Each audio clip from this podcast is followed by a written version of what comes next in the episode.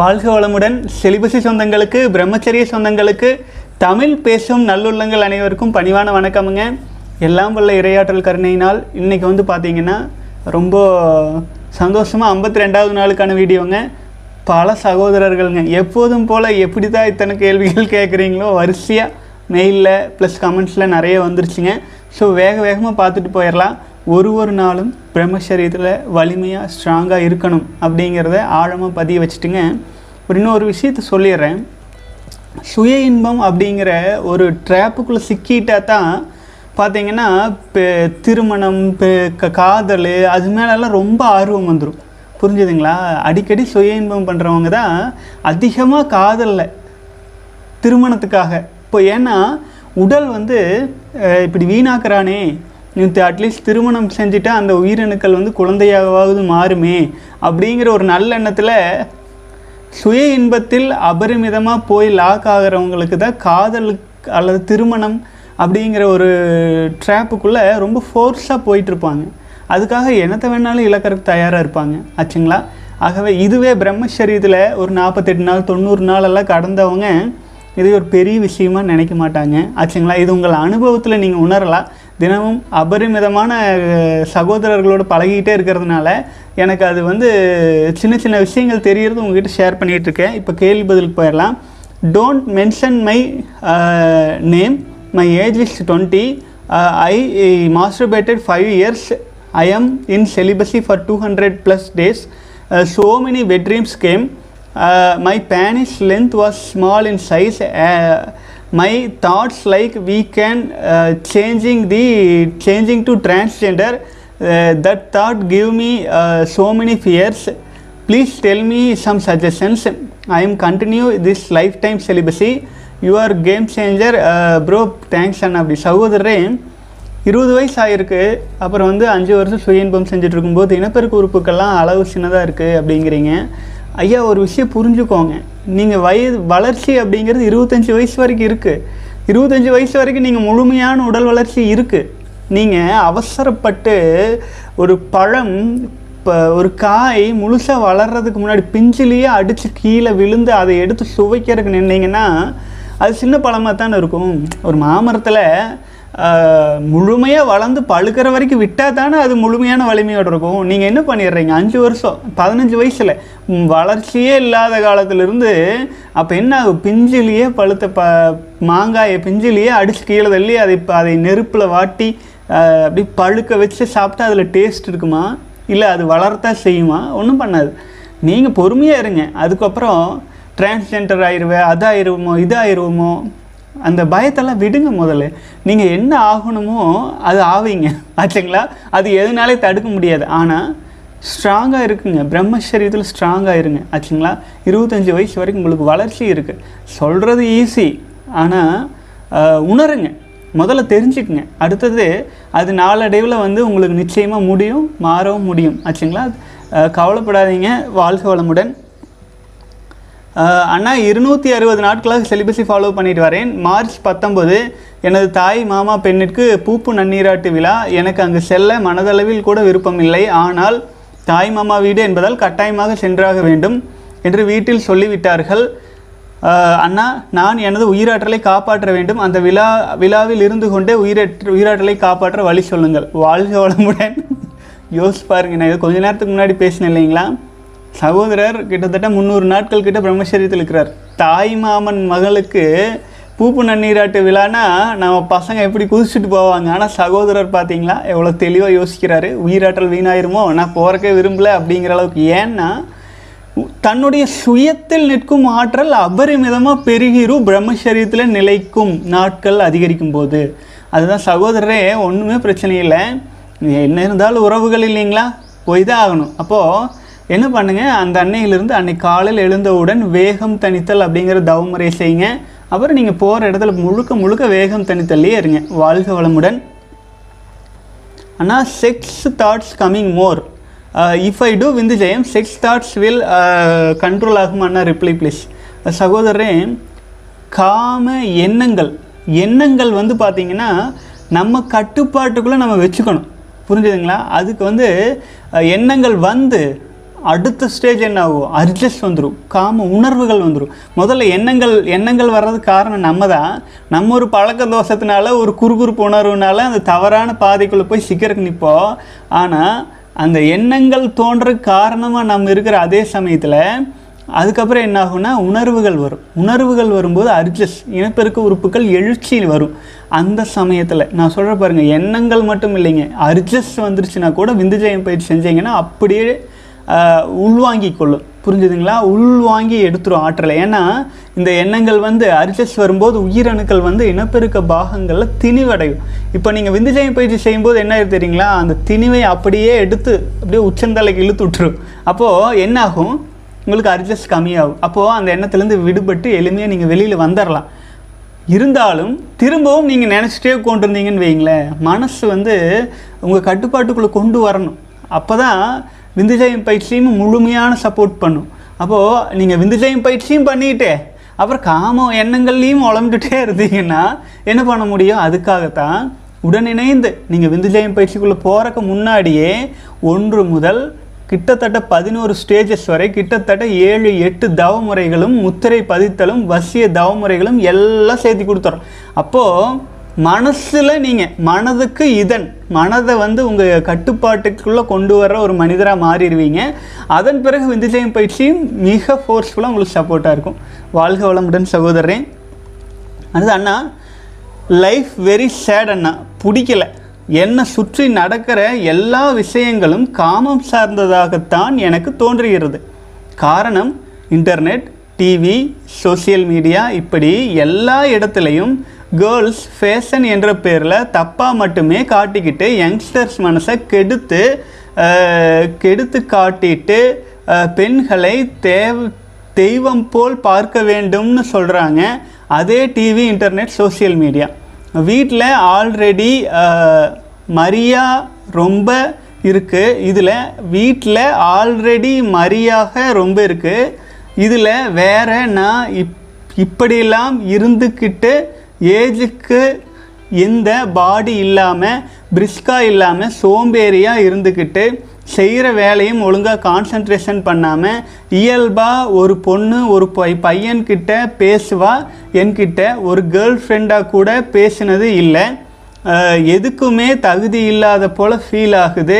வெளியிலையும் சொல்ல முடியலை. நீங்கள் செலிபஸை ஃபாலோ பண்ணால் சரியாகிடும்னு சொல்லுவீங்க. அது உண்மைன்னு தெரிஞ்சும் கொஞ்ச நாள் ஃபாலோ பண்ணிவிட்டு எகெயின் ஏதாச்சும் சோசியல் கவர்ச்சி வலையில் சிக்கிக்கொண்டு ஒவ்வொரு நாளும் வேண்டா வெறுப்புக்கு வாழ்ந்துக்கிட்டு இருக்கேன்.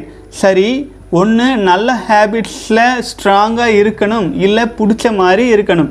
ரெண்டுக்கும் நடுவில் போராட வேண்டியதாக இருக்குது. சரி விடு, கெட்ட பையனாக இருந்தாலும் பரவாயில்ல, இந்த உடம்பு கேட்குற ஆசையை நிறைவேற்ற சரக்கு, தம்மு, கேர்ள்ஸ் இப்படி போயாவது சந்தோஷமாக இருக்கலாம்னு தோணுது.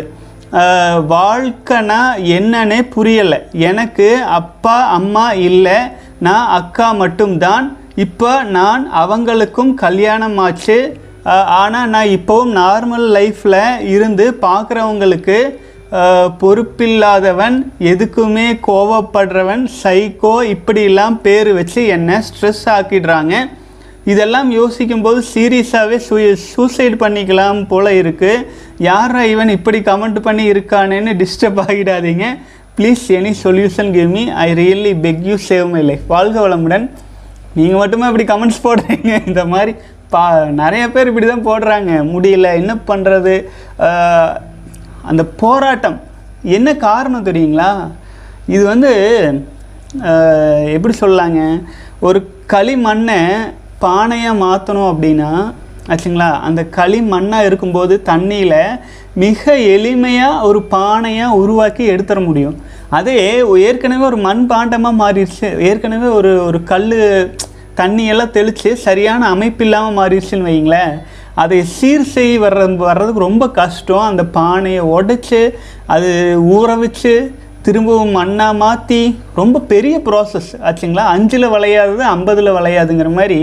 இதுக்காகத்தானுங்க நம்ம முன்னோர்கள் வந்து கல்வி முறையவே பிரம்மச்சரியமாக மாற்றினாங்க.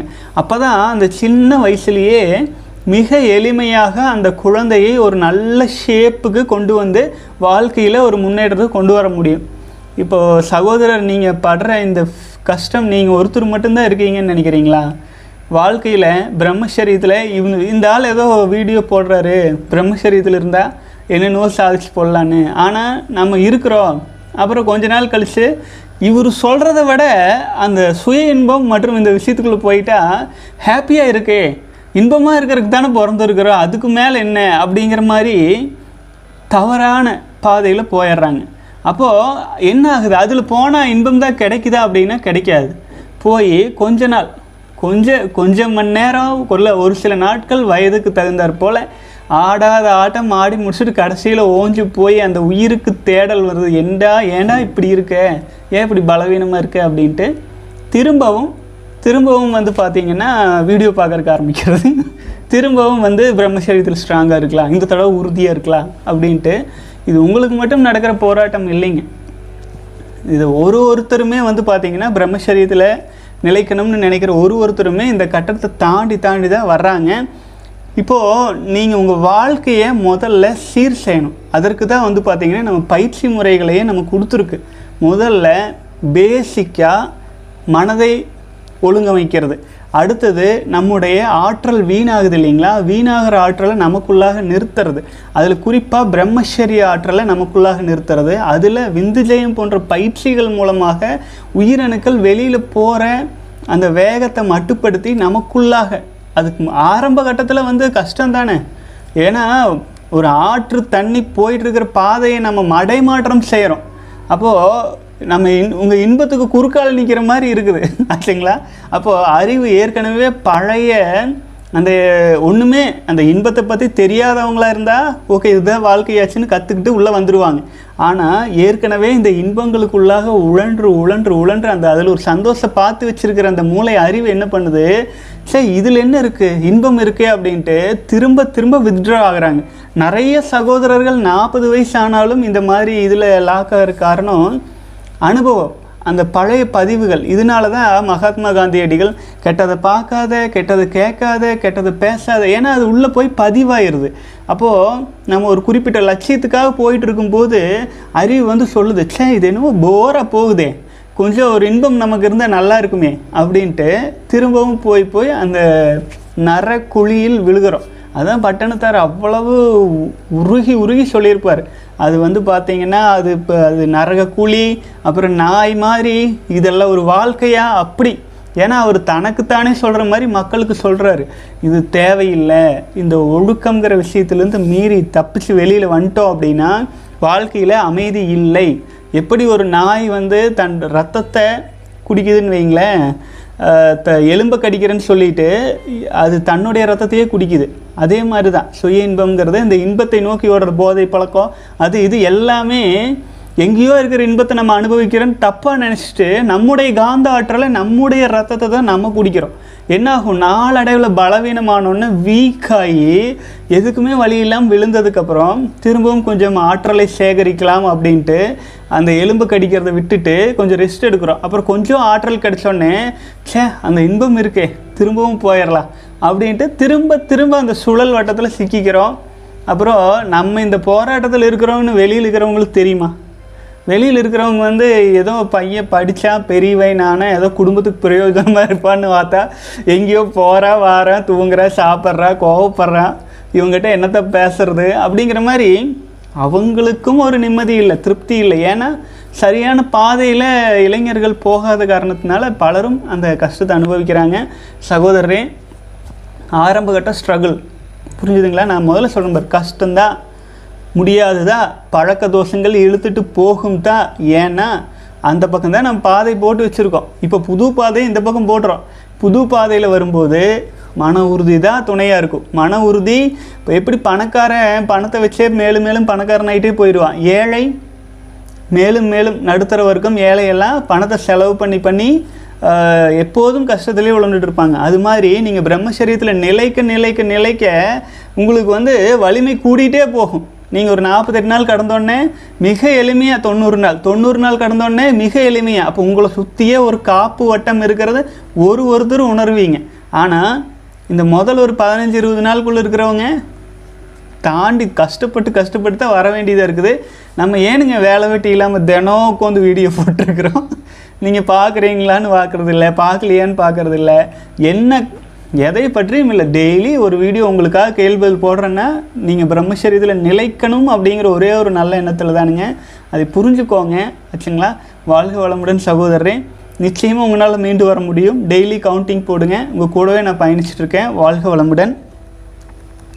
அடுத்து ஜேம்ஸ் பாண்ட் அப்படிங்கிற சகோதரர், ஹாய் என்னன்னு செலிபஸி ஃபாலோ பண்ணுனா அந்த காந்த ஆற்றல் டெத் ஆனவங்களோட ஆத்மாக்களையும் ஈர்க்குமா?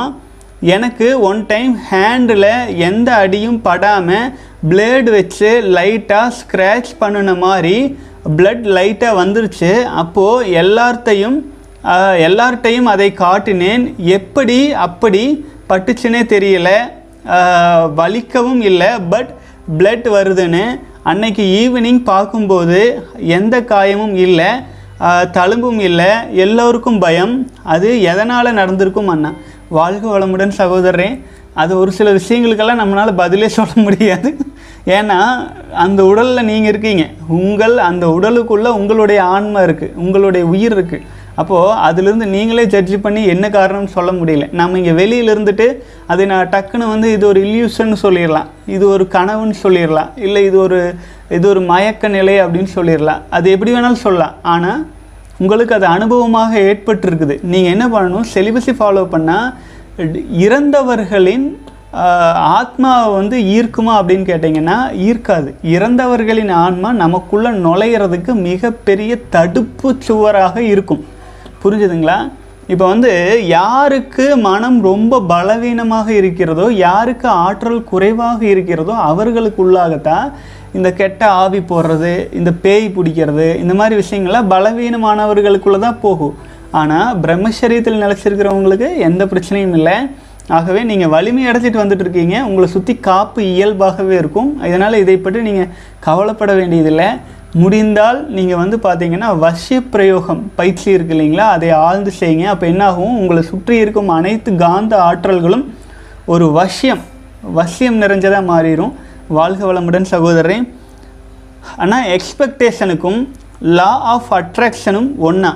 எக்ஸ்பெக்ட் பண்ணி நம்ம ஒரு விஷயத்தில் செய்யும்போது அது நடக்க மாட்டேங்குது.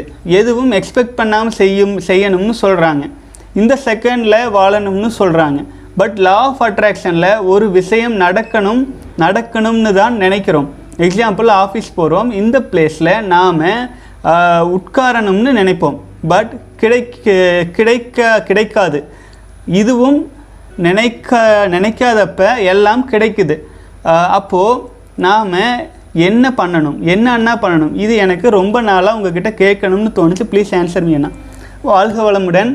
அதாவது மனுஷனுக்கு தேவைன்னு இருக்கும், ஆசைன்னு இருக்கும். புரிஞ்சுதுங்களா? ஒரு ஒரு உயிருக்கும் இயல்பான தேவை, தேடல். ஒரு இறைவன் வந்து நமக்காக விதிக்கப்பட்ட பாவப்பதிவுகளை கழிப்பதற்கான வழிமுறைகள்னு எல்லாம் ஒரு பக்கம் இருக்கும். இன்னொரு பக்கம் நம்ம அடுத்தவங்களை பார்த்து நாமளாக க்ரியேட் பண்ணி கொண்ட ஆசைகள் இருக்கும், ஆசைகள் இருக்கும், பேராசைகள் இருக்கும், பொறாமைகள் இருக்கும், எல்லாம் இருக்கும். அவன் அப்படி பண்ணிவிட்டேன், நான் இது பண்ணேன், அவங்க அது வாங்கிட்டாங்க, இது பண்ணும். ஆனால் அது தேவைகள் அல்ல. தேவைகள் லா ஆஃப் அட்ராக்ஷனால் இயல்பாக ஈர்க்கப்படும். தேவைகளுக்கு ஈர்ப்பு இயல்பாக கிடைக்கும். அதனால தான் நம்ம எதையுமே வந்து சொல்லும்போது நீங்கள் சொல்கிறீங்க இல்லைங்களா, அந்த சேரில் நான் உட்காரணும் அப்படின்னு அந்த மாதிரிலாம் தோணுன்ட்டு, இதெல்லாம் ஆசைகள். அப்புறம் ஒரு சில விஷயங்கள் பேராசைகளாக இருக்கும். அப்போது அதையெல்லாம் நம்ம லா ஆஃப் அட்ராக்ஷனில் வந்து நம்ம சொல்லும்போது பொதுவாக சொல்லுங்கள் அப்படிங்கிற சங்கல்பம் சொல்லும்போது கூட உடல் நலம் அப்படிங்கிற லெவலில் சொல்லணும் அப்படிங்கிறோம். அப்போது ஒரு பொதுவான விஷயங்களை வந்து நம்ம சங்கல்பத்தில் சேர்க்கும்போது நம்முடைய உயரம் அந்த சேரை விட பல மடங்கு அதிகமாக இருக்கலாம். நம்முடைய உயரம் இன்னும் ரொம்ப பெருசாக இருக்கலாம், அது இறைவனுக்கு தெரியும். ஆனால் நம்மளே நம்மளை ஒரு சின்ன வட்டத்துக்குள்ளே சுருக்கிக்க வேண்டாம்னு சொல்கிறோம். நேற்று ஒரு சகோதரர் சொன்னார், ஆறுநூறுக்கு நான் ஐநூற்றி இருபது மார்க் எடுக்கணும்னு சங்கல்பத்தில் சொல்லலாமான்னு. நான் என்ன சொன்னேன், ஏன் ஐநூற்றி இருபதுங்கிறீங்க, ஆறுநூறுக்கு ஆறுநூறே எடுப்பேன்னு சொல்லுங்கள் அப்படி அப்படின்னு சொல்கிறேன். அது ஏன்னா நம்ம கொஞ்சம் உயர்வாக சொல்லலாம். உயர்வாக சொல்ல இன்னொன்று என்னென்னு கேட்டிங்கன்னா, நம்ம ஆசைப்படுறதை யார்கிட்ட சொல்ல முடியும், எல்லாம் உள்ள இறைவனிடம் நம்ம சொல்லலாம். அது நம்ம கடமை, நமக்கு தேவை, அது எனக்கு கிடைச்சா நல்லா இருக்குமா ஆண்டவா அப்படின்னு நம்ம சொல்கிறோன்னா அது நமக்கு உண்மையான தேவையாக இருந்தால் அது நிறைவேறும் ஆச்சுங்களா. அதில் இப்போ நீங்கள் பனைமரத்துக்கு ஆசைப்படும் போது, கொய்யா மரத்து நட்சத்திரத்துக்கு ஆசைப்படும் போது வானத்தில் இருக்கிற நொங்காச்சு பனைமரத்தில் இருக்கிறதாச்சு கையில் விழும் இல்லைங்களா.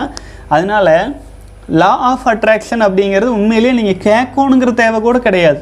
உங்களுக்கு என்ன தேவையோ, எந்த காலத்தில் என்ன தேவையோ, அது எப்போது தேவையோ, எவ்வளவு தேவையோ, அது இயல்பாக தானாக உங்களை நோக்கி வரும். புரிஞ்சுதுங்களா.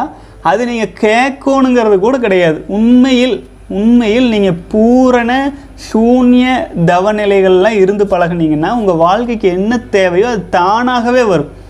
இருந்தாலும் இருந்தாலும் வந்து பார்த்திங்கன்னா நம் மனதுக்கு ஒரு ஊக்கம் கொடுப்பதற்காக, ச மனதை வந்து ஒரு சரியான பாதையில் செலுத்தணுங்கிறக்காக, இல்லைன்னா மனசு வேறு எதோ நினைக்குங்கிறதுனால சங்கல்பங்களில் வந்து பார்த்திங்கன்னா ஒரு பாசிட்டிவான வேவை நம்ம சொல்லி கொடுக்குறோம், அவ்வளோதான் வைங்களேன். இப்போது எக்ஸ்பெக்டேஷன்லாம் வந்து பெருசாக நடக்காது. ஏன்னா அது ஆசை பேராசை அப்படி வந்துடும். அதனால் எதையும் எதிர்பார்த்து நம்ம ஒரு செயல் செய்யும் போதே அது வந்து பார்த்திங்கன்னா நம்மளுடைய நோக்கு, நம்ம செயல் புனிதம் கெட்டுரும். புரிஞ்சுதுங்களா. கடமையை செஞ்சுட்டு பலனை எதிர்பார்க்காமல் இருக்கும்போது தான் நமக்கு என்ன தேவையோ அது கிடைக்கும் ஆச்சுங்களா. அப்போது நம்ம கடமையை செய்கிறதுல தான் நம்ம கவனம் முழுமையாக இருக்கணுமே ஒழிய என்ன வரும்னு நினச்சிட்டு உட்காந்துட்டு இருக்கக்கூடாது. அது உள்ளுக்குள்ளே இருக்கலாம், அதுக்காக தான் போராடுறோம். ஆனால் அந்த போராட்டத்தில் நம் முழு ஆற்றலையும் செலுத்த வேண்டும். அதில் வர்ற ரிசல்ட்டுக்காக ரொம்ப பற்று வைக்காமல் இருக்கணும் ஆச்சுங்களா. அந்த மாதிரி இருக்கும்போது லா ஆஃப் அட்ராக்ஷனில் தேவைகள் நிறைவேறும். அப்புறம் ஆசைகள் பேராசைகளாக இருந்துச்சு அப்படின்னா அது வந்து அவ்வளோ சீக்கிரம் நிறைவேறாது. இன்னொன்று சொல்கிறேன், தேவைகள் நம்ம ஆசைப்படுற விஷயத்தை விட பெரிய விஷயமா இருக்கலாம். ஏன்னா நம்ம அறிவு அதுக்கு மேலே யோசிக்காது. நான் சின்ன வயசாக இருக்கு இல்லைங்க, என்னுடைய வாழ்க்கையவே உதாரணமாக சொல்கிறேங்க. அப்போது முத முதல்ல வந்து கார்மெண்ட் இண்டஸ்ட்ரியில் வந்து பார்த்திங்கன்னா ஆரம்பத்தில் ஹெல்ப்பர் வேலைக்கு போயிருந்தேன். அப்போ வந்து பார்த்திங்கன்னா ஏன்னா பள்ளி ப படிப்பெல்லாம் வந்து நம்ம லெவன்த்தெல்லாம் போகையிலேயே குடும்ப சூழ்நிலை காரணமாக எல்லாமே கரசலில் படிச்சுக்கலாம், ஆன்லைனில் ஆன்லைன் அப்போ இல்லைங்க, போஸ்டர் மூலிமா படிக்கிறதுன்னு சொல்லுவாங்க, கரசலில் படிச்சுக்கலான்ட்டு ஹெல்ப்பர் வேலைக்கு போனால் வாரம் முந்நூறுரூவா இரநூறுவா சம்பளம் வாரம் ஆச்சுங்களா. டெய்லராக மாறிட்டா வாரம் ஆயிரரூவா சம்பாதிக்கலாம். டெய்லராக மாறிட்டா அப்போது நாலு வாரத்துக்கு நாலாயிரரூவா சம்பாதிக்கலாம். அப்போல்லாம் நாலாயிரம் அஞ்சாயிரம் மாதம் சம்பாதிக்கிறாங்கன்னா பெரிய விஷயமா தெரிச்சேன். ஆஃபீஸர் சம்பளமாட்ட ஆயிரம் மாதம் நாலாயிரம் அஞ்சாயிரம் சம்பாதிக்கிறாங்க அப்படின்ட்டு டெய்லராக மாறியே ஆகும்ட்டு ஒரே வருஷத்தில் நான் அந்த அனுபவத்தை பல வீடியோவில் ஏற்கனவே சொல்லியிருப்பேனுங்க. வெளியில் வந்து தெரியாது, இருந்தாலும் டெ டெய்லர் ஆகியே ஆகணும் அப்படின்ட்டு கிட்டத்தட்ட ஒரு ஐம்பது நூறு கம்பெனிகளில் போய் தைக்க தெரியும் தைக்க தெரியும்னு போய் உட்காந்து உட்காந்து உட்காந்து வெளியில் முடிக்கி விட்டுருவாங்க. அப்போது இது எதுக்காக சொல்லிகிட்டு இருக்கேன்னா, இப்போ நமக்கு இது வரணும் அப்படின்னு நம்ம ஆசைப்படுறோம். அப்போ வந்து பார்த்திங்கன்னா அந்த சமயத்தில் நான் டெய்லர் ஆகணும் அப்படிங்கிற லெவலில் மட்டும்தான் யோசிச்சுட்டு இருந்தேன். மாதம் நாலாயிரரூவா சம்பாரிச்சா போதும்னு நான் சங்கல்பம் சொல்லிகிட்டு இருப்பேன். ஆனால் அது என்ன சரிங்களா, ஒரு வருஷம் ரெண்டு அடுத்த ஒரு வருஷத்தில் அது நிறைவேறிச்சு. அடுத்தது மாதம் ஆனால் பத்தாயிரரூவா சம்பாதிக்கணும் சங்கல்பம் சொல்லிகிட்டே இருப்போம். அப்புறம் பார்த்தா பத்தாயிரரூவா சம்பாதிக்கிறதும் நடந்துச்சு.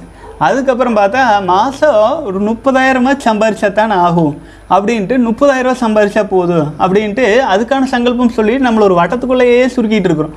அப்புறம் கடைசியில் என்ன ஆகி போச்சு, அந்த முப்பதாயிரரூவா சம்பளம் அப்படிங்கிறது நான் ஒரு வாரத்தில் நான் சம்பாதிக்கிற காசாகவே மாறிச்சு. இப்போது இது என்ன ஒரு வாரத்தில் முப்பதாயிரம் சம்பாதிக்கணும்னு நம்ம நினச்சிட்டு இருக்கிறோம். ஆனால் நம்ம முட்டாள்தனமாக ஒவ்வொரு மாதமும் முப்பதாயிரம் ரூபாய் சம்பாரித்து மென்மேலும் சிறப்பாக வாழ்வேன் அப்படின்னு சொல்லிட்டு இருந்தேன். இப்போது அது நிறைவேறுது. ஆனால் மனசுக்குள்ளே யோசிக்கும் போதெல்லாம் அந்த முப்பதாயிரங்கிற எண்ணம் மட்டுமே வந்துட்டு இருக்குது. அதுலேருந்து என்னால் மேலே போக முடியல. அப்புறம் அதுக்கப்புறம் அந்த சங்கல்பத்தை சொல்கிறதையே விட்டுட்டு அப்புறம் மனநிலையை மாற்றிக்கிட்டேன். பொதுவான சங்கல்பம் மட்டும்தான் சொல்லணும். வெறும் நாலாயிரம்னு சொல்லிட்டு இருந்த அந்த சங்கல்பத்தை மனசுலேயே வச்சுருந்தா நம்ம இன்றைக்கி ஒன்றும் சாதிச்சிருக்க முடியாது. ஆனால் ஒரு குறிப்பிட்ட காலக்கெடுவுக்கு பிறகு வந்து அது அது தானாகவே அது நம்ம சங்கல்பம் சொல்லாமல் இருந்தால் கூட நமக்கு அந்த முன்னேற்றம் இயல்பாக தான் வந்திருக்கும். ஆனால் நாமளே நம்மளுடைய வளர்ச்சியை ஒரு குறிப்பிட்ட வட்டத்துக்குள்ளே அடக்கிக்கிறோம். அது பண்ண வேண்டாம். அதனால் வந்து பாசிட்டிவ் சங்கல்பம் சொல்லும்போது ஒரு ஒரு மாதமும் நான் ஒரு ஒரு நாளும் ஒரு லட்சம் ரெண்டு லட்சம் விளம்பரங்களுக்காக மட்டுமே செலவு பண்ண காலமெல்லாம் இருந்துச்சு. அந்த அளவுக்கு மாறிச்சு. ஏன்னா அது உயர்வு அப்படிங்கிறது வந்து எக்ஸ்ட்ரீமாக போகும். எப்போது நம்ம வந்து ஆண்டவங்கிட்ட ஒப்படைக்கும் போது, ஏன்னா நம்முடைய தேவை லட்சக்கணக்கில் இருக்கும்போது நாம் வெறும் ஆயிரக்கணக்கில் சங்கல்பத்தில் சொல்லிகிட்டு இருப்போம். ஏன்னா நம்ம அறிவுக்கு அவ்வளோதான் தெரியும் ஆச்சுங்களா. இப்போ சகோதரர்கள் வந்து பார்த்திங்கன்னா பெருசாக யோசிங்க பெருசாக யோசிங்க அப்படின்னு நம்ம சொல்கிறோம். அதே சமயத்தில் நம்ம ஆசைப்படுறது சின்ன விஷயமாக தான் இருக்கும், புரிஞ்சுக்கலாம். ஆனால் தேவை ரொம்ப பெருசாக இருக்கும். இனி ஒரு வர்ற காலத்தில் அன்றைக்கி பத்து ரூபாய்க்கு இருந்த மதிப்பு இன்றைக்கி பத்தா இன்றைக்கி ஆயிரம் ரூபாய் ஆகிப்போச்சு ஆச்சுங்களா. அன்றைக்கி வெறும் பத்து ரூபா கொடுத்தா இருந்த வேல்யூ இன்றைக்கி வந்து ஆயிரம் ரூபா கொடுத்தா தான் இருக்க மாட்டேருக்கு. அந்தளவுக்கு காசுக்கு மதிப்பு குறைஞ்சிட்டே போயிட்டுருக்கு. ஆகவே சங்கல்பம் சொல்லும்போதும் எக்ஸ்பெக்டேஷன் அப்படிங்கிறது வந்து அந்த சூழலுக்கான எக்ஸ்பெக்டேஷனில் நம்ம முடங்கிடுவோம். அதை விட்டுட்டு ஒரு பெரிய அளவில் ஒரு மகிழ்ச்சியாக வாழ்வேன் அப்படிங்கும்போது உங்களுக்கு நிறைய தேவைகள் எல்லாமே நிறைவேறும் இல்லைங்களா. ஸோ எக்ஸ்பெக்டேஷனை பெருசாக எடுத்துக்க வேண்டாங்க. ஜஸ்ட் க வேலையில் கான்சன்ட்ரேஷன் பண்ணுங்கள். அப்புறம் உங்களுடைய லா ஆஃப் அட்ராக்ஷன் அதுக்கு மேலே உங்களுக்கு கொண்டு வந்து கொடுக்க எல்லாமே. வாழ்க வளமுடன். கவிகிரி சகோதரர் கேட்டிருக்கீங்க, அண்ணா எனக்கு பதினெட்டு வயசு, என்னால் அதிகபட்சம் பதினோரு நாட்களுக்கு மேல் காக்க முடியவில்லை, வெளியேற்றி விடுகிறேன், பின்னர் அது குறித்து மிக வருந்துகிறேன். நிலையற்ற மனதின் தூண்டுதலுக்கு நிலையான சக்தியை வீண் செய்து விடுகிறேன். எனக்கு மோட்டிவேஷன் அளியுங்கள் தயவு செய்து, இன்று எனக்கு நீங்கள் பதில் சொல்ல வேண்டும். வாழ்க வளமுடன். அதே சகோதரர் இன்னும் சில மணி நேரத்துக்கு முன்னாடி இன்னொரு கமெண்ட்ஸ் போட்டிருக்கீங்க, அன்பு சகோதரர்களே, நீங்கள் உங்கள் குலதெய்வத்தின் உதவியை நாடுங்கள், ஏனெனில் சிவனின் ஆசியை பெற குல தெய்வ அருள் வேண்டும். நான் சொல்வது நூறு சதவீதம் உண்மை. குலதெய்வம் கோயிலுக்கு மாதம் ஒரு முறை செல்வது மிக கட்டாயம். உங்கள் தாய் தான் உங்கள் குலதெய்வம். சுக்குக்கு மிஞ்சிய மருந்தும் இல்லை, குலதெய்வத்திற்கு மிஞ்சிய தெய்வமும் இல்லை. குலதெய்வத்திடம் மன்றாடி வேண்டுங்கள். நான் சொல்வது உண்மையாக இருந்தால் லைக் போடுங்க. வீரமாத்தியம்மா போற்றி போற்றி. வாழ்க வளமுடன் சகோதரரே. நீங்களே சொல்யூஷன் உங்களுக்கு போட்டிருக்கீங்க இல்லையா. ஸோ ஒவ்வொரு மனிதனும் இங்கே கொஸ்டின் கேட்குறாங்க இல்லைங்களா, அவங்களுக்கு வந்து பதில் தெரியாமல் கேட்குறது இல்லைங்க, நம்மளுக்கு சோதனை பண்ணுறது. என்னென்னு கேட்டால் ஒரு பதில் தெரிஞ்சிருக்கோம் அவங்களுக்குள்ளே, ஆனால் நம்ம கேள்வி போட்டிருக்கோம், இந்த ஆள் அதுக்கு என்ன பதில் சொல்கிறாருன்னு பார்க்கலாம் அப்படிங்கிறக்காகவே கேள்வி போடுறீங்க. ஆனால் இந்த சகோதரர் கேள்வி போட்டுறாரு, பதிலையும் போட்டு வச்சுருக்கீங்க. நீங்கள் சொன்ன உங்கள் மனதை மேம்படுத்துவதற்கு ஊக்கப்படுத்துவதற்கான வழி உங்கள் குலதெய்வம் கோயிலே இருக்குது. மாதத்துக்கு ஒரு முறை நீங்கள் போகிறீங்க இல்லைங்களா, அப்போது அதை நீங்கள் வந்து பார்த்தீங்கன்னா பத்து நாளைக்கு மேலே உங்களால் கிராஸ் பண்ண முடியலன்னு சொல்கிறீங்களே, இப்போ பத்து நாள் ஆகும்போது நேராக குலதெய்வம் கோயிலுக்கு போயிருங்க மன உறுதியோடு, தாண்டிடுவோம் பத்து நாள் அப்படின்ட்டு உங்கள் குலதெய்வத்தின் மீதே வந்து பார்த்தீங்கன்னா ஆணையிட்டு ஒரு வேண்டுதல் வைங்க. ஒரு எல்லாமே ஒரு நாற்பத்தெட்டு நாளைக்கு இன்னும் இன்னும் காலம்பூரா போய் சொல்லிடுவாராட்டிருக்குன்னு நினைக்க வேண்டாம். ஒரு நாற்பத்தி எட்டு நாளைக்கு ஒரு ஒரு ரெண்டு ரெண்டு வாரத்துக்கு ஒருக்கா குலதெய்வம் கோயிலுக்கு போய் அந்த ஃபார்ட்டி எயிட் டேஸ் கடந்துட்டிங்கன்னா அதுக்கப்புறம் நிரந்தரமாக உங்களால் ஸ்ட்ராங்காகவும் ஸ்டேபிளாகவும் இருக்க முடியும் சகோதரரே. வாழ்க வளமுடன். அடுத்து அப்துல் ரஹ்மான் சகோதரர், அண்ணா நான் செலிபஸியில் ஒரு நாற்பத்தஞ்சு நாள் கம்ப்ளீட் பண்ணி சுய இன்பம் பண்ணிட்டேன், இப்போ நாலாவது நாள் இருக்கேன். எனக்கு ஆண்குறியில் சில சில நரம்புகள் நல்லா தெரியுதுன்னா அதுக்கு குணமாக ஏதாவது வழி சொல்லுங்கள். இப்படி இப்படி தெரிஞ்சால் என்ன, தெரிஞ்சுட்டு போட்டு விடுங்க ஆச்சுங்களா. அதனால் உங்களுக்கு ஒன்றும் டிஸ்டர்பன்ஸ் இல்லையே, பரவாயில்ல விடுங்க. ஏன் அந்த நரம்பு கூட என்ன பண்ண முடியும், அது உடலின் இயல்பு. ஒவ்வொருத்தரோட உடல் அமைப்பும் ஒவ்வொருத்தரோடு ஒவ்வொரு மாதிரி தான் இருக்கும், புரிஞ்சுதுங்களா. ஏதோ வெள்ளைக்காரனுக்கு ஒரு மாதிரி இருக்குதுங்கிறக்காக அப்படியே நம்மளுக்கும் ஆயிருமா, அப்படியெல்லாம் நினைக்காதீங்க. நீங்கள் பிரம்மச்சரியத்தில் ஸ்ட்ராங் ஆயிருங்க, அப்புறம் மற்றபடிக்கு இனப்பெருக்கு உறுப்புக்கெல்லாம் தானாக சரியாயிரும். நீங்கள் ஒரு நாற்பத்தி அஞ்சு நாள் கடந்திருக்கீங்க, மேலும் மேலும் மன உறுதியோடு இந்த முறை ஒரு தொண்ணூறு நாளெல்லாம் கடந்து வந்துடுங்க. அந்த இனப்பெருக்க செயல்பாடுகளை மறந்துடுங்க, இனப்பெருக்க உறுப்புக்களை பற்றி நீங்கள் கவலையே பட வேண்டாம். ஏன்னா ஒவ்வொரு உடலின் மிக முக்கியமான மிக அடிப்படையாக ஒரு மூணு விஷயம் இருக்கும். ஒன்று உணவு தேடுறது, அப்புறம் தன்னை பாதுகாத்துக்கிறது, அடுத்தது அடுத்த தலைமுறையை உருவாக்குவது. அடுத்த தலைமுறையை உருவாக்குறதுக்கு இனப்பெருக்க உறுப்புகள் முக்கியம் இல்லையா, அது உடல் பார்த்துக்கும், இறைவன் பார்த்துக்குவார். நீங்கள் கவலைப்படாதீங்க, மனசை நிம்மதியாக வைங்க, சந்தோஷமாக வைங்க, பிரம்மச்சரியத்தில் ஸ்ட்ராங்காக இருங்க. வாழ்க்கை வளமுடன். அடுத்தது வந்து மினி பைட் சகோதரர், அண்ணா பிரத்யாகாரா பற்றி சொல்லுங்கள், என்ன பண்ணணும். பிரத்யாகாராங்கிறது அதாவது வந்துங்க நம்ம யார் பதஞ்சலி பதஞ்சலி மகரிஷி வந்து பார்த்திங்கன்னா ஒரு ஒருத்தரும் யோக சாதனையில் நிலைக்கிறதுக்காக ஒரு எட்டு வழிமுறை சொல்லியிருப்பாங்க. அதில் வந்து பிரத்யாகாரா தாரணை அப்படின்ட்டு ஒரு ஏழு எட்டு ஸ்டேஜ் வரும். அந்த காலத்தில் இப்போ வந்து அதை நம்ம ஜீரோலேருந்து கொண்டு போக முடியாது. அந்த காலத்தில் குருகுல கல்வி முறைக்காக அவர் சொல்லி வச்சது. ஆரம்பத்தில் இப்படி, அடுத்தது வந்து இப்போ தாரணையில் பிரத்யாகாராவில் இப்படியெல்லாம் இருக்கணும்ட்டு. இதில் குறிப்பாக பிரத்யாகாரா அப்படின்ட்டு நீங்கள் கேட்குறது வந்து மனசு வந்து ஒரு விஷயத்தில் போயிட்டுருக்கும் இல்லைங்களா. ஒரு விஷயத்தில் ஒரு இப்போ நான் வந்து ஸோ அடிக்கடி உதாரணம் சொல்கிறேன், நீங்கள் சென்னைக்கு போகிறோன்னு முடிவு பண்ணிட்டீங்க, சென்னைக்கு போகிற பாதையில் நீங்கள் போகணும். அப்போது ஆனால் நீங்கள் இயல்பாக எங்கே இருக்கீங்க, கோயம்புத்தூரில் உட்காந்துருக்கீங்க. அப்போ நீங்கள் சென்னைக்கு போகணும்னா கோயம்புத்தூரில் உங்களுக்குள்ளே இருக்கிற கோயம்புத்தூரில் இருந்தே ஆகணும் அப்படிங்கிற அந்த ஈடுபாட்டை முதல்ல விடணும் இல்லை? இப்போ கரண்ட்லி என்னென்ன பழக்க வழக்கங்கள் இருக்கீங்களோ அதை எல்லாம் விட்டுட்டு புதிதாக நீங்கள் ட்ரெஸ் குளிக்கணும், ட்ரெஸ் போடணும், சென்னைக்கு வாக்கிங் போகணும். புரிஞ்சுங்களா? அப்போ தான் கொஞ்சம் கொஞ்சமாக சென்னை போய் சேர முடியும். அது மாதிரி இருக்கிறத விட்டுட்டு புதிதாக ஒரு பாதையை தேர்ந்தெடுக்கும் போது அந்த புதிய பாதையில் நடக்கிறதுக்கு மனசு தயார் பண்ணணும்.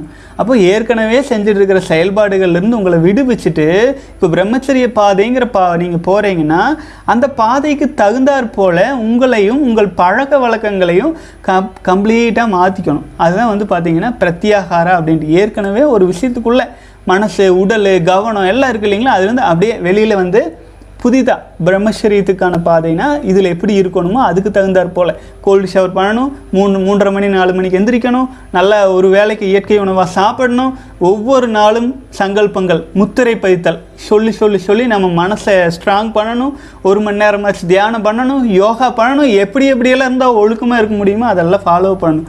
இது ஏற்கனவே சாதாரண நிலையில் என்ன பண்ணுவா, எட்டு வரைக்கும் தூங்குவா, அப்புறம் எந்திரிச்சு பல்லு வளக்குவா, அப்புறம் டீ குடிப்பா, அப்புறம் ஸ்கூலுக்கு போவா, வருவா, என்ன வேலைக்குதோ அதை செய்வா, வருவா, ஒரு ஆடு மாடுகளை போல் ஒரு குறிப்பிட்ட பழக்கத்துக்கு அடிமையாக இருப்பப்போ பிரம்மச்சரிய வாழ்க்கைக்கு போகையில் அது அப்படியே உள்வாங்கி வெளியில் எடுத்து ஒரு புதிய வாழ்க்கை முறைக்குள்ளே நீங்கள் நுழையணும். ஆச்சுங்களா? அதான். வாழ்க வளமுடன். அடுத்தது வந்து கார்த்திக் சகோதரர், sir good day, are you following TN election campaign?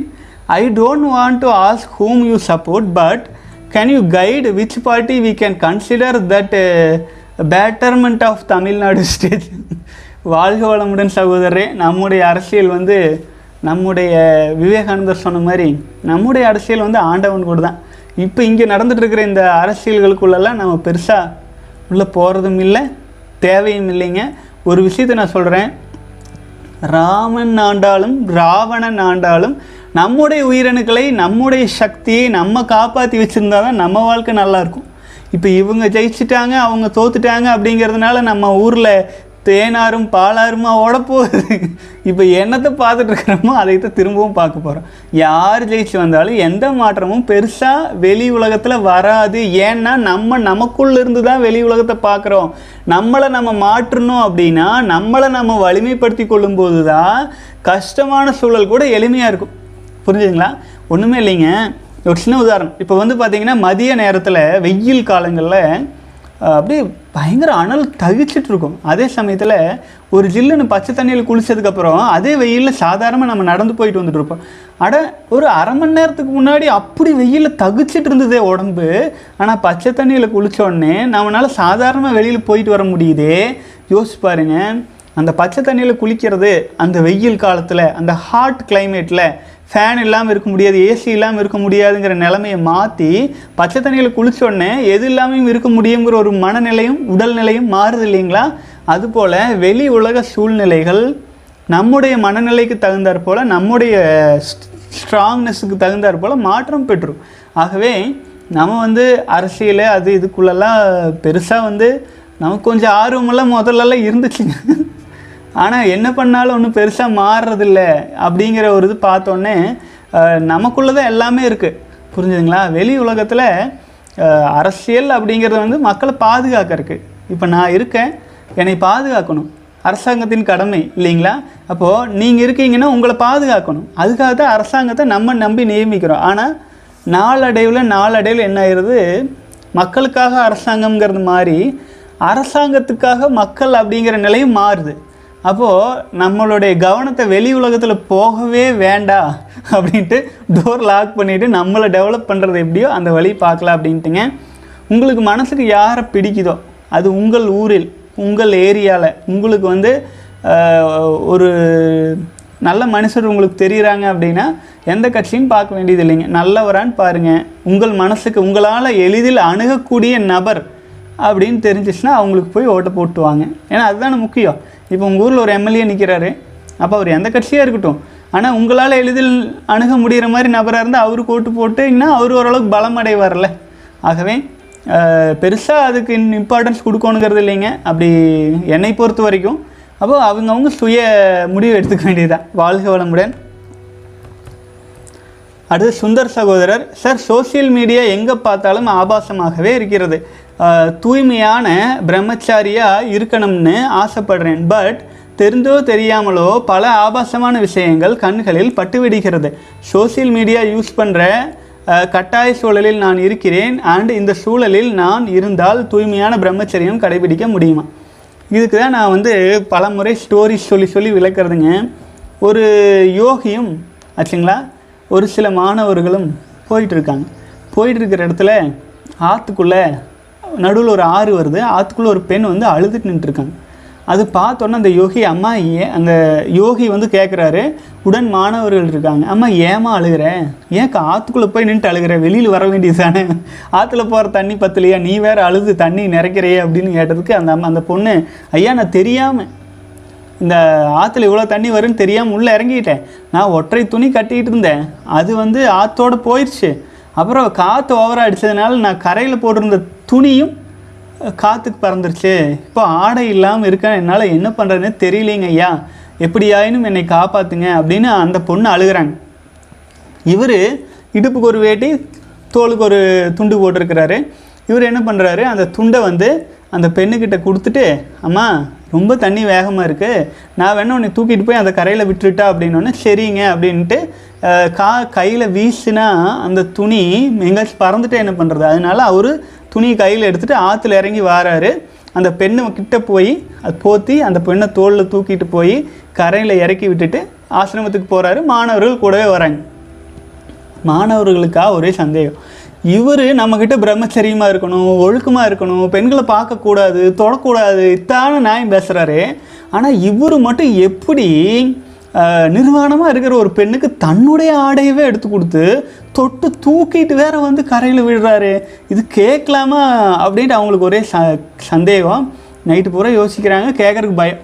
மறுநாள் காலையில் அவர் கூப்பிட்டு கேட்குறாங்க, ஐயா ஏன் இப்படி பண்ணீங்க, நான் நீங்கள் சொல்கிற பாடங்களெல்லாம் எவ்வளோ நாங்கள் நம்பி கேட்குறோம், ஆனால் நீங்களே ஒரு பெண்ணை அதுவும் நிர்வாணமாக நின்றுட்டு இருந்த பெண்ணை போய் தூக்கிட்டு வந்தீங்களே, எப்படி எங்கள் மனம் வந்து உங்கள் பாடத்தில் லைக்கும் அப்படிங்கிற மாதிரி கேட்டாங்க. அதுக்கு வந்து முனிவர்ன்ட்டு என்னப்பா சொன்னேன் அப்படின்னு கேட்குறேன். அவங்க பசங்க பயந்துட்டாங்க, என்னங்க நீங்கள் தான் நீங்கள் இப்படி தூக்கிட்டு வந்திருக்கலாமா, இது நியாயமா, இது தப்பு இல்லையா அப்படின்லாம் வந்து மாணவர்கள் கேட்குறாங்க. ஓ அதை சொல்கிறியா, நான் அதை அப்போவே இறக்கி விட்டுட்டு வந்துட்டுனேன், அந்த பெண்ணை கரையில் நான் எப்போ கொண்டு போய் விட்டனோ அப்போவே இறக்கி விட்டுட்டு வந்துட்டுனேன், என்னோடய மனசில் ஒன்றுமே இல்லையே, ஆனால் நீங்கள் இன்றைக்கி வரைக்கும் அதை சுமந்துட்டு இருந்தீங்களா அந்த பிள்ளைய அப்படின்னு கேட்டாருங்களாம். அப்போ என்னென்னா அந்த விஷயத்தை நம்ம சோசியல் மீடியாவில் பார்த்து அப்போவே விட்டுற வேண்டியது தானே, அதையே நீங்கள் தோலில் சுமந்துட்டு அனுதினமும் தவிச்சிட்டு தூய்மை தூய்மைன்னு நினச்சி கவலைப்பட்டுட்ருக்கீங்க, அது விட்டுருங்க, அது அவ்வளோதான். அந்த அந்த சோசியல் மீடியாவில் ஒரு சில க்ஷணம் நீங்கள் பார்க்குறீங்கன்னா அதை அப்பப்போவே விட்டுறணும், விட்டால் நீங்கள் மிகப்பெரிய யோகி ஆயிடலாம் ஆச்சுங்களா. அதை விட்டுட்டு அது பார்த்துட்டோம் அப்படிங்கிறத நினச்சிட்டே இருந்தால் அப்போ நம்ம பலவீனம் தான் அடைகிறோம் ஆச்சுங்களா. வாழ்க வளமுடன்.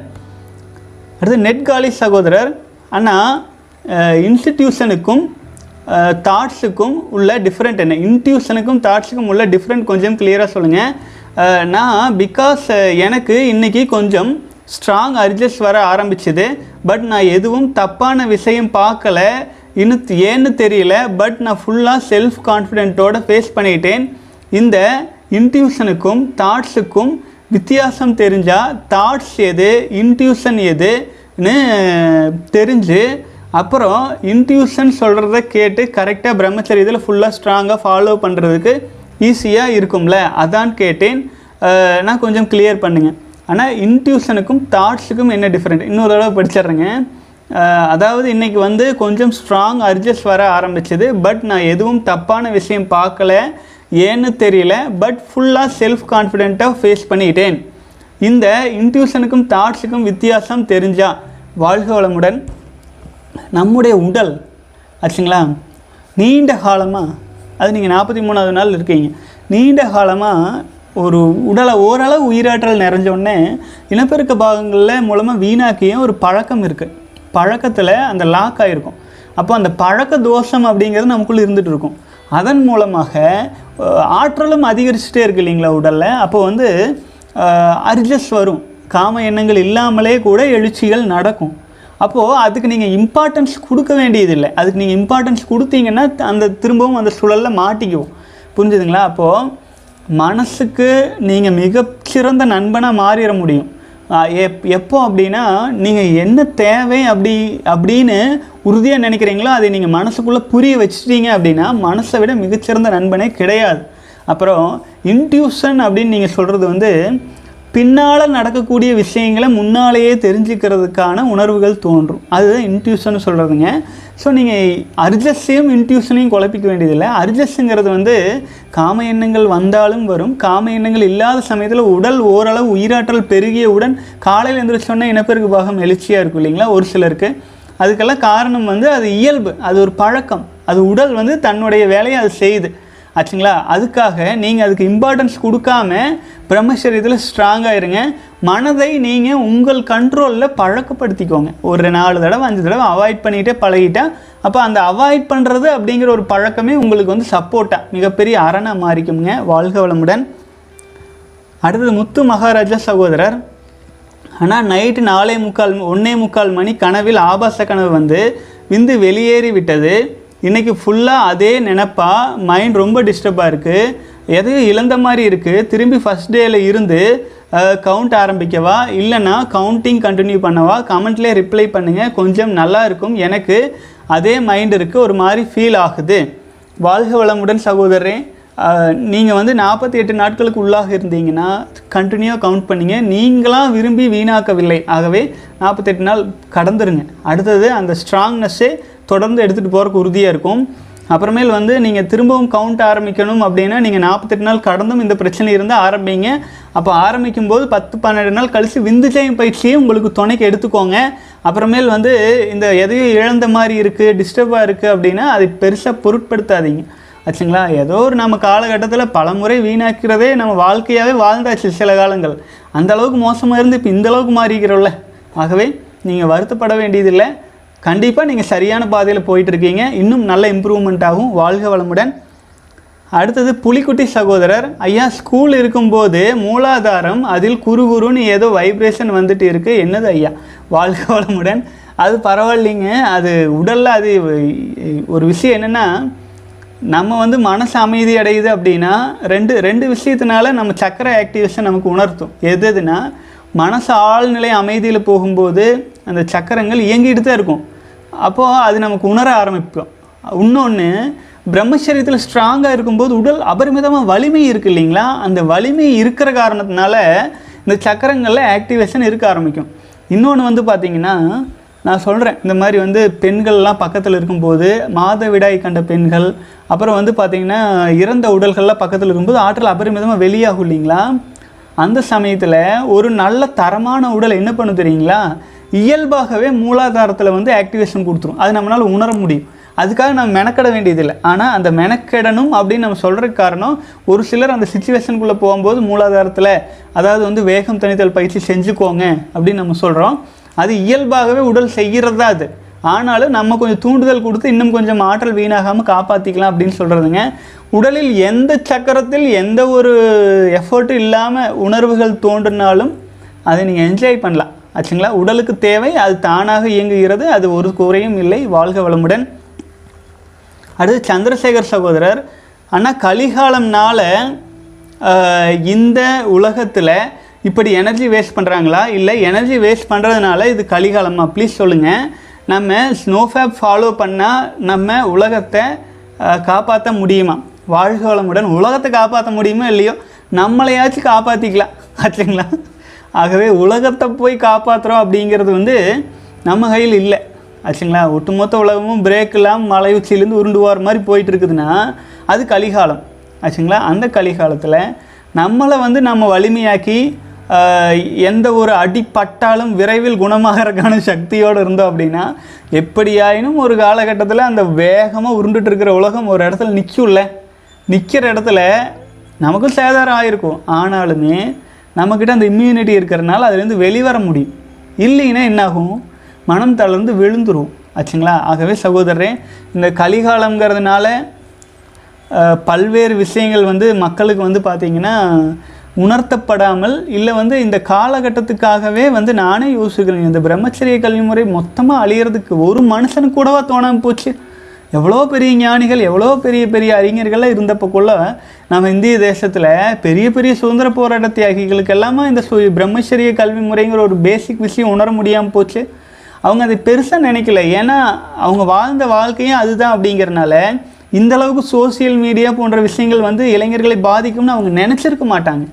அதனால இதுக்கு பெரிய முக்கியத்துவம் கொடுக்கலை ஆச்சுங்களா. ஆனால் திருவள்ளுவருக்கெல்லாம் தெரிஞ்சிருக்கு, ஒழுக்கம் விழுப்பம் தரலான், ஒழுக்கம் உயிரிலும் ஓம்பப்படும்னு ஒழுக்கத்தில் தான் இருந்தாங்க.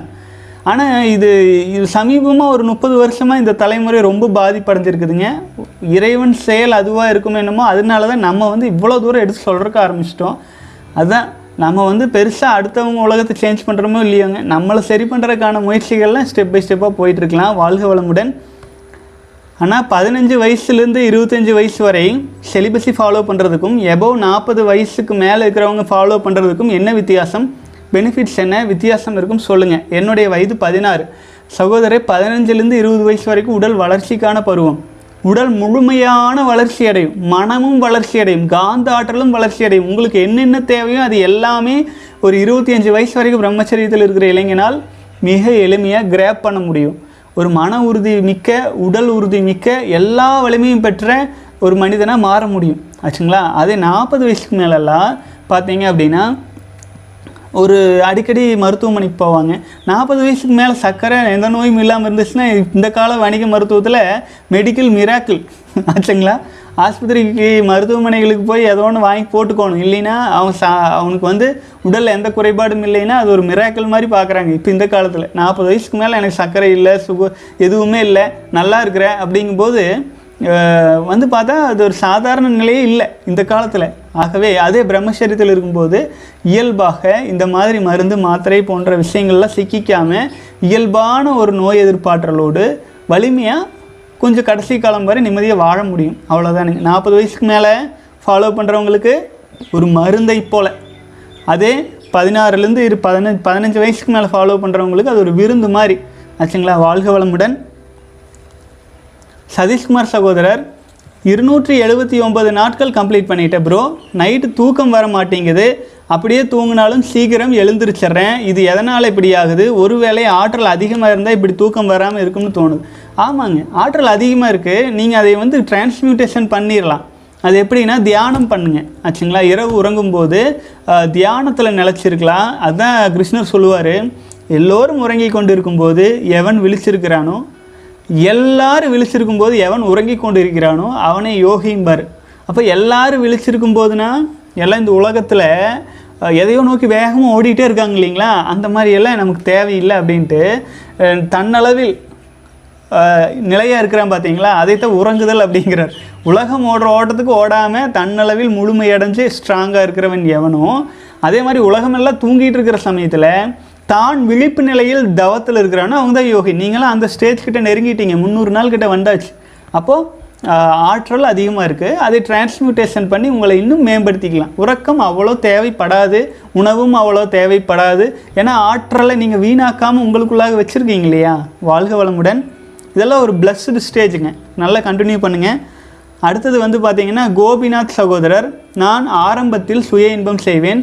பகலில் பார்த்த பெண்ணின் அங்கங்களை நினைத்து தனிமையை நாடி சுய இன்பம் செய்வேன். இருபது நாட்களாக நான் பிரம்மச்சரியம் கடைபிடிக்கிறேன். பெண்களை நிமிர்ந்து கூட பார்ப்பதில்லை. தனிமையை நாடினாலும் பெண் நினைப்பு அவ்வளவாக வருவதில்லை. காலையில் எழுந்து என் வேட்டியை தொட்டு பார்ப்பேன், பிசு பிசுப்பு இல்லை. நான் மாறி வருகிறேன் என நம்பலாமா பிரகாசனா? கண்டிப்பாக நீங்கள் மாறிட்டு வரீங்க.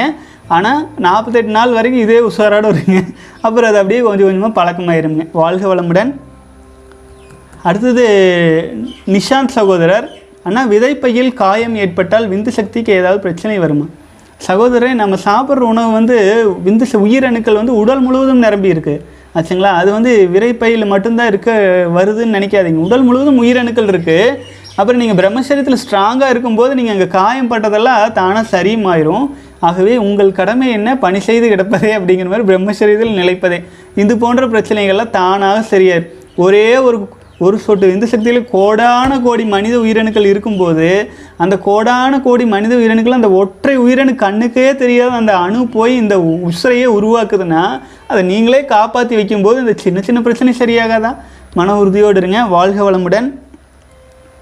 அடுத்தது சகோதரர்கள். கடைசியாக எல்லா கேள்விகளும் பார்த்தாச்சு. ஒரே ஒரு கேள்வி புலிக்குட்டி சகோதரர் கேட்டிருக்கார், அதை பார்த்துட்டு நிறைவு பண்ணிக்கலாம். ஐயா, எனக்கு ப்ராட் வாய்ஸ் தான், ஆனால் யாருக்கிட்டையும் அவ்வளோவா பேச மாட்டேங்கிறேன். அதனால் என் வாய்ஸோட மகிமை யாருக்கும் தெரிய மாட்டேங்குது. எனக்கு உள்ளே இருக்கும் புலிக்குட்டியை எப்படி வெளியே கொண்டு வர்றது ஐயா அப்படின்னு. வாழ்க வளமுடன் சகோதரரே. வ நீங்கள் வயசு பதினா பதினாறு பதினேழு தான் ஆச்சு, இன்னும் வளர்ச்சி இருக்குது, இன்னும் கொஞ்சம் நல்லா வளருங்க. அப்புறமேல் வந்து நீங்கள் பிரம்மச்சரியத்தில் ஸ்ட்ராங்காக இருக்கீங்க, உங்கள் கடமை இப்போது எதுவாக இருக்கோ அதில் கான்சன்ட்ரேஷன் பண்ணிகிட்டு இருக்கீங்க. நாளடைவில் ஆச்சுங்களா, சிங்கத்தை ரொம்ப நாள் போற்றி வைக்க முடியாது, பிச்சுட்டு வந்துடும் ஆச்சுங்களா. நிச்சயமாக உங்கள் புலிக்குட்டி வெளியில் வரும். ஆனால் நீங்களாக முயற்சி செய்ய வேண்டியதில்லை, அது இயல்பாகவே நடக்கும். நீங்களே ஆச்சரியப்பட்டு பார்ப்பீங்க. மன உறுதியோடு பிரம்மச்சரியத்தில் ஸ்ட்ராங்காகவும் இப்போ நீங்கள் எந்த கடமையில் இருக்கீங்களோ அதில் ஆழ்ந்தும் போயிட்டுருங்க. நிச்சயமாக எல்லா ஒரு காலத்தில் ஒரு பெரிய விஷயமாக தெரிஞ்ச விஷயங்கள்லாம் பிற்காலங்களில் ஒரு தூசு மாதிரி தெரியும் ஆச்சுங்களா. வயது சிறு வயது, ஆகவே நாளடைவில் எல்லா விதமான முன்னேற்றமும் உங்கள் வாழ்க்கையில் வந்துடும் சகோதரர். ஏன்னா இந்த இளம் வயதில் பிரம்மச்சரியத்தை பற்றி தெரிஞ்சு இருக்கிறவங்க ரொம்ப கம்மி இந்த காலத்தில். ஆனால் நீங்கள் தெரிஞ்சுருக்கீங்க, எனக்கு இந்தளவுக்கு தெரியல, உங்கள் வயசு இருக்கீங்களே. ஆகவே உங்களால் முடியும். உங்களை உங்கள் அதை சூரியனை கையால் மறைக்க முடியுமா? முடியாது. அதுபோல் பிரம்மச்சரியத்தில் நிலச்சிட்டு இருக்கிற இளைஞர்கள் உலகத்துக்கே வெளிச்சம் தரக்கூடிய பிரகாசத்தோடு வந்து சேருவாங்க. அதுக்கு தான் நானும் எதிர்பார்த்துட்ருக்கிறேன் ஆச்சுங்களா. ஆகவே மன உறுதியோடு பிரம்மச்சரியத்தில் ஸ்ட்ராங்காக இருங்க. புலிக்குட்டி வெளியில் வந்துருச்சுன்னா அதுக்கு ஆபத்து சரிங்களா. புலிக்குட்டி கொஞ்சம் பெருசாகிட்டு வெளியில் வந்துருச்சுன்னு வைங்க, உலகத்தையே ஒரு மிரட்டு மிரட்டிடும். இப்போ இருக்கிற புலிக்குட்டி பெரிய புலியாய் வெளியில் வரட்டும். வாழ்க வளமுடன் சகோதரர்களே. இன்றைய தினம் கொஞ்சம் பெரிய வீடியோவாயிருச்சுங்க, ஸோ இதோடு முடிச்சுக்கலாம். மீண்டும் நாளைய தினம் ஒரு நல்ல வீடியோவில் சந்திக்கலாமுங்க. வாழ்க வளமுடன்.